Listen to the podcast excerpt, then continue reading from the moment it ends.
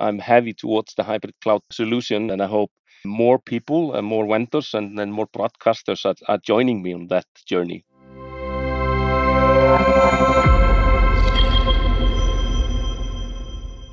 Hello, and welcome to the DPP podcast, your regular dose of hobnobbing, discussions, musings, hype vetting, and more with technology and business leaders in the media and entertainment industry, and of course, its ecosystem and orbit of suppliers and innovative technology partners. I'm Edward Qualtrough, editorial director here at the DPP, and you just heard CTO of Icelandic national broadcaster RUV, Bragi Reynisson. I am pleased to introduce to you a short discussion we had in August 2023 when Bragi discussed his responsibilities with Icelandic Search and Rescue, going abroad as part of the technology response at international disaster areas and how that helps his day to day role as CTO. We also talked about hybrid cloud, hybrid production, upcoming initiatives at RUV, and what he is hoping to get out of his upcoming trip to IBC in Amsterdam. And we hope you enjoy listening to what Bragi has to say. Hello, Bragi. Welcome to the DPP podcast. Thank you very much for joining. Could you please just introduce who you are, maybe where you are as well for our listeners? Yeah, hi, my name is Bragi and I'm uh, the CTO of RUV. Uh, we are the state broadcaster of Iceland, so I'm located in Reykjavik, Iceland. Thank you very much. And another tough question before I ask you a bit more about your role and um, what's happening over at RUV is what sort of activities have you been doing this week? How typical is that of your usual usual responsibilities? This has been an interesting week. Uh, beginning of August is always interesting. It's, it's quite fascinating to see the energy within the company and, and how tangible it is. Uh, so for me, August is always a, a really exciting month I would say it's a typical week. It's a typical typical August week. So we are catching up with projects, making sure that they're on track and and and and making plans for IBC.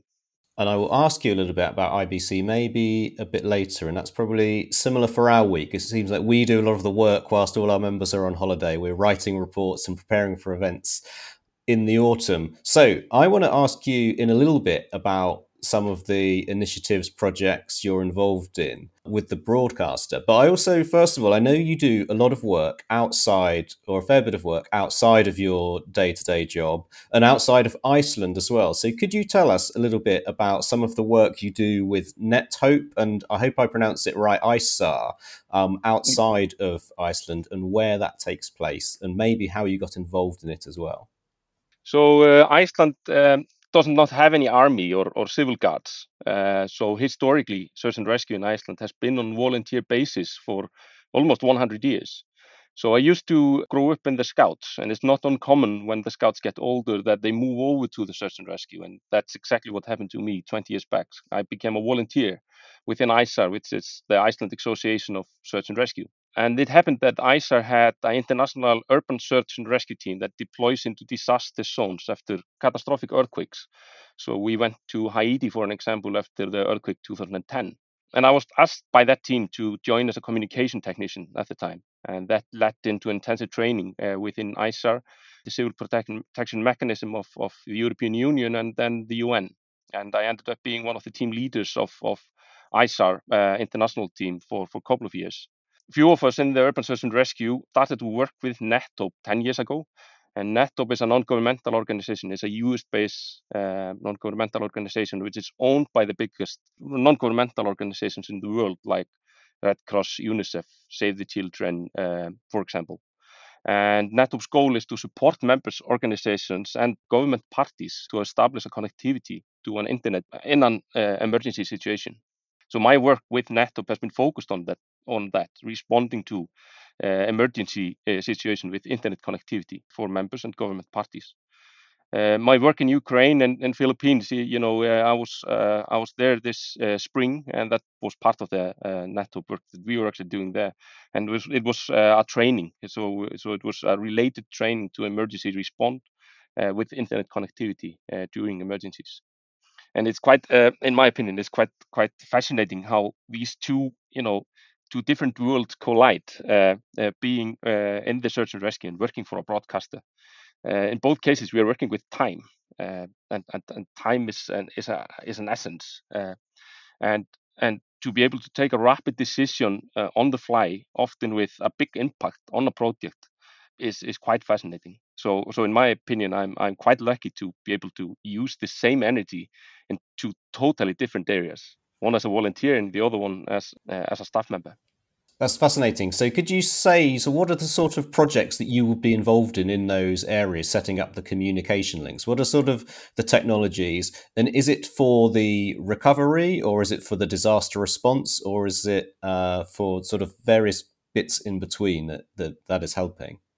So it, it is both. You know, the, the, the biggest organizations are are you know the owners of NetHope, so we are always supporting them. But but internet connectivity as a, as a service is is one of the key uh, services that that is needed uh, during a disaster. You know, uh, citizens in, in in a disaster zone they have to be able to communicate, and the government parties have to be able to communicate, and and of course uh, the responders and and how they cooperate. Uh, it, it always you know everything happens on the internet today. So our goal is to make sure that that we get a limited, at least limited connectivity. Up and running as as fast as you can, and making sure that uh, everyone gets connected. And that that can mean that that we are you know we have responded to the syrian crisis for example then there we uh, responded to the refugee camps. And we made sure that that the refugee camps themselves got connected to internet. So so people could actually log in and see what was the next step of of being a refugee from from syria for example. So so it's all around just the internet itself that's something that all of us are using it doesn't matter how how much the income is Thank you. And I want to ask before I ask you a bit more about some of your uh, role at uh, RUV. Is this your? Uh, you say that Iceland has no military. Does it mean that the uh, employer is supportive then of uh, people like you going over to partake in this kind of work, the the um, disaster responses, whether that's internationally or at home? Yeah, it means it means that. Uh, of course, ICE-SAR focus is is is local. It's it's on on the civil protection mechanism in Iceland and be a responder to land and sea situation in Iceland. But we do a fair amount of of international uh, work as well. So it is both. But I would say the majority of the work is is uh, within Iceland. Okay, thank you. So let's talk about what's taking place at home then. And maybe the link is what you just said is like the link between broadcast and going to perhaps like hostile environments. And you said you mentioned communication, you mentioned time and, and decision making. What are some of the, the lessons that you've learned for your sort of day to day role and responsibilities and, and leadership lessons? And how have you sort of used those? I know that uh, you were posting on LinkedIn recently about the earthquake in Iceland. Sorry, the, was it the eruption? Uh, and you're streaming live from the event. You know, you're quick responders to both cover that and you know monitor it as the impacts it would have on the country.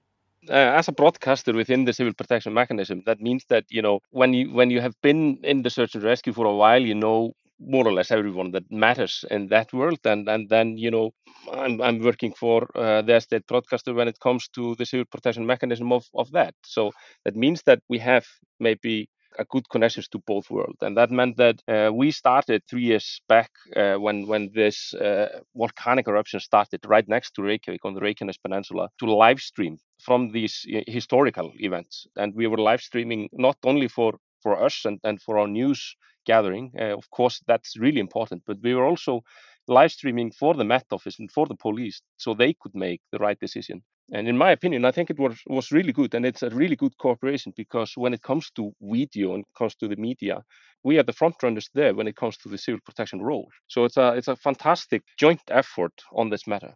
And of course, that means that for our citizens, they've been able to watch their option uh, from home and take part in this historical events from the day it started. Do you think this means that sort of uh, resilience of systems and how you run a function is sort of a bit closer to home on the agenda for yourself, maybe compared to CTOs or your peers who you know might not have the same ge- geological pressures on them? Yeah, yeah, yeah. It, it um, I definitely agree on that. You know, the search and rescue heart is deep in my soul. so, so exactly. Yeah, yeah. I think so. Okay, so thank you for that. I, what I want to ask you about is some of the current um, projects, opportunities, challenges you're in, involved in at RUV. I know we've engaged the um, European Broadcaster Summit, and you, I know you speak to a number of your peers about what, what they're trying to achieve. Could you tell us about some of the things that you have sort of your your organization working on and also what the, what the challenges are with those? A lot is changing in our industry. There's a huge growth in real usage of AI, like we all know, and, and spin-up channels are everywhere. Uh, user engagement in general is growing fast, and uh, my role as a CTO is to look ahead and try to steer our focus uh, in the right direction for this future. But at the same time, there's a lot of uncertainty in the future at the moment how things are going and where they will be. How can you use the AI and but but still protect our content and and what workflows do fit in the cloud and and what is just more convenient to have on-prem. And in, in general, do we agree on standards? And and then we have the audience. How do we engage with Generation Z and and now Generation Alpha? And how can we use the technology to enable our workflows towards those generations? the biggest challenge, in my opinion, is how to make sure that we are future proof. We took an approach uh, within RUV to develop uh, our own MAM and, and own API internally to make sure that we have 100% control and ownership of our metadata and files and byproducts and services that can enable these assets in the best way. So uh, our biggest project at the moment is to finish our new MAM and our new API and the next step uh, are, are, then to uh, rebuild our online player and, and, and integrate login into that. And then we're also shopping around with vendors to see how we can upgrade our tools and workflows to be able to get more success with viewer engagement. How big is the challenge? You said future proofing. Is that been a, a very sort of tough process to make the final decision that the route you're going down is the one that will still provide um, value and not trap you into something in a, in a few years' time. I know it's something we speak to our members a lot about when they're sort of architecting their their tech stack, their futures. Yeah, it's exactly you know it's the same here. Uh, it's it's quite complicated, but but in my opinion, you know, I think it's the right approach, uh, right approach that we are taking uh, to just make sure that we have the full ownership of everything. You know, we have the full ownership of the workflow, we have the full ownership of of the data and the metadata itself you know, and that means that that we can then enhance the metadata with different tools. I think the only method of going forward into this future is just make sure that we are as flexible as we possibly can, and we can be rapid in making decisions that sounds like the sentiments that uh, a lot of our members are saying at the moment. And it's very interesting to hear you name things that you know it's good for for us to hear because these are pieces of work we're going to be doing over the coming months as well. We have a piece coming up about AI. We have a piece about future ready media businesses. We have a piece about sort of you said engagement about hybrid working as well. That is very glad that you contributed to. So could you tell us a little bit about that conversation? This can maybe be a um, a little teaser for our members for when we do release that work in a couple of months. So Rowan and I have been writing up the work about hybrid working that encompasses the ongoing business operations, you know, the back office IT perhaps, but also encompasses the production side, live production, um, remote production, uh, production for not for pre-recorded or you know non-live content. What are some of the um, trends, the directions that you're seeing, and how you're approaching some of the the challenges in that in that space? Like I said before, uh, the working environment in our industry is changing. The software approach is now a common tool within the broadcasting toolbox. But in the end, we are, we are in a little bit of a pitfall when it comes to these changes. The vendors are used to being able to control the hardware and the software to make a product. And we as broadcasters are used to being able to control these products to make our production lines. With this change, some of the vendors are really afraid of losing the control over the hardware. And at the same time, broadcasters are really afraid of losing the control of the product. I think all of us like to have the flexibility that comes with cloud, but still we like to keep certain things on prem for many reasons. Cost is one of them, but security and control is also a big factor. We are not keen on taking production workflows out of our safe space uh, and start compromise on quality if there's no need to do so. So I, in the end, I, I, I think it all depends on the size of, of the project and, and, you know, how complicated it is, you know, rather we should, you know, move it up to a cloud or something like that, or just on-prem. The hybrid approach uh, combines, in my opinion, best of both worlds. It's interesting to see uh, how suppliers are approaching this. Some are still heavy on the public cloud, but I see vendors, I see, I see more vendors offer the products for hybrid cloud environment, and that's really interesting for me.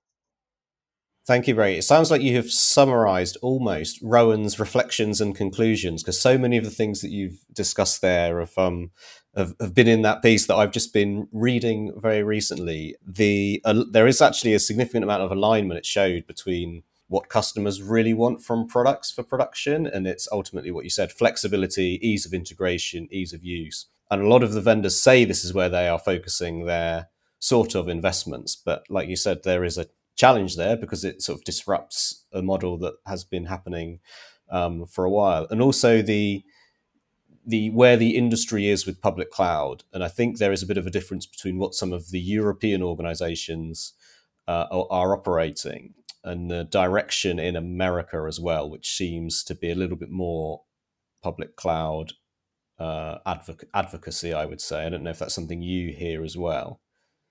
Yeah, yeah, I, I hear the same, you know, and but at the same time, I've yet to find a CTO that, that at least within uh, Europe that has calculated that it's cheaper to go into a public cloud than just staying on-prem. Uh, I can totally understand if you have a production uh, productions all around and and the cost of traveling is is really high. Uh, of course, then this makes totally sense uh, uh, to go to public cloud. But for majority of the broadcasters, that's not the case. Thank you. Yes, and on the subject of traveling, I'm going to ask you about some of your upcoming travels as well. So, at the time of recording, it's sort of towards middle and end of August. Um, there is a big conference that takes place in Amsterdam that the DPP is going to have some presence at. Are you making a trip over to IBC this year? And, and if so, how many times have you have you made that visit? Oh yes, I'm going this year, and it's probably my tenth time. I, I think. Uh, uh, it's a it's a yearly visit for us to go there and, and see the trends. Okay, so that's preempted my next question. So, what do you look to get out of a visit like that? So, not doesn't need to specifically be a response about this upcoming IBC, although you can do. It's like what what is it about a trip like that? I know you're going to have a few colleagues with you as well that will make that a useful, worthwhile few days uh, out of the office while you sort of prepare for upcoming projects and initiatives in, my opinion, I hope to see more trends towards hybrid uh, hybrid solutions, and I I hope to see more stable, you know, more big stable companies move towards becoming an agile software development companies instead of being a hardware provider. We have already see, seen big moves, uh, like with Grass Valley, for an example, that you know when they came out and, and introduced Grass Valley AMPP, it's a, it's a, it was a big move. And now we see uh, a really interesting move with Avid, for an example. They announced this week that they were bought by an equity firm that focuses on software development only. So, so we are seeing this move. And now we also see Blackmagic that is also moving towards the spectrum of being, at least on, on some states, a software development comp- company. And they are always disruptive when it comes to the industry. So that's really uh, interesting as well you know, in my opinion, I think uh, uh, uh IBC that is worth the while is to you know go to IBC and, and have a better understanding of of how the industry itself is moving towards a software industry in the upcoming years. So so I would be in a better position to take uh, important decisions for RUV for the next five to ten years. Is the move to software do you think reflected in how the stands are even set up? Were we was it once a era a world of racks and big bits of kit and that's sort of slightly disappearing now? Is it particularly at that southern end where the really big technology companies are? Yeah yeah i think so. Uh, you know actually, in my opinion, you can look at the stands, and if there's a lot of iron in the stand, that means that it's an old school company. And if there's a lot of uh, computer monitors showing, you know, some software, that means that you know they are front runners in the industry. So I totally agree on that. You know, over the upcoming years, the iron uh, will disappear. But of course, we will have the cameras and we will have tripods and lights and light stands and things like that rigging. But for our workflows, uh, the, the boxes will disappear. Yeah, and that kit because I think you mentioned you've got an upcoming redesign or refresh coming in the next few years, have you as well? So is that something you'll be investigating and maybe speaking to others about as well about how they're approaching that? Yeah, exactly. You know, we we you know, I think in 10 years' time, uh, everything will be code only when it comes to our MCR and things like that. How we how we contribute content through our, uh, you know, linear and OTT channels. And yeah, I think I think it's really important that we get a good glimpse on in which approach approach uh, that is going and how we can line up for that. we have a big upgrade coming in in 24 25 something like that and of course we want to be as flexible uh, in that setup as we possibly can Thank you. And one other one about IBC. Will we be able to entertain you and get you any uh, food or refreshments at any point of your trip to Amsterdam, Bragi? Yes, I will at least join the, the Espresso Summit. I look really forward to it. Start the IBC with a, with a good espresso. That's very good to hear. It was a very successful event when we did it for the first time last year. So, yeah, we look forward to uh, entertaining you there. You definitely need it for the upcoming days you'll have walking around. And the challenge will be to see if you can do as many steps as our colleague David, who did 90,000 uh, at NAB, I think he recorded over his three days there, which was quite an effort. So, Bragi, is there anything else that we feel we should cover that we have not covered already about uh, either it could be a message that you'd want to share or a question or something you'd want to um, ask your peers or or do you think that we've uh, got a good idea of what's taking place and what your role is like? I, I think we've covered at least most of the things. I'm heavy towards the hybrid cloud solution and i hope more people and more vendors and then more broadcasters are, are joining me on that journey Okay, that's good to hear. And I hope then that the work that we're going to publish uh, in the coming weeks and months about hybrid working, uh, which cover a lot of that, will be relevant and useful and will be things that you agree with too. So, uh, yeah, I look forward to that. Um, well, Bragi, thank you very much for speaking. And I will not be in Amsterdam, but I know the team will look forward to seeing you there. And hopefully, we'll see you in London maybe later in the year too. Yeah, crossing fingers.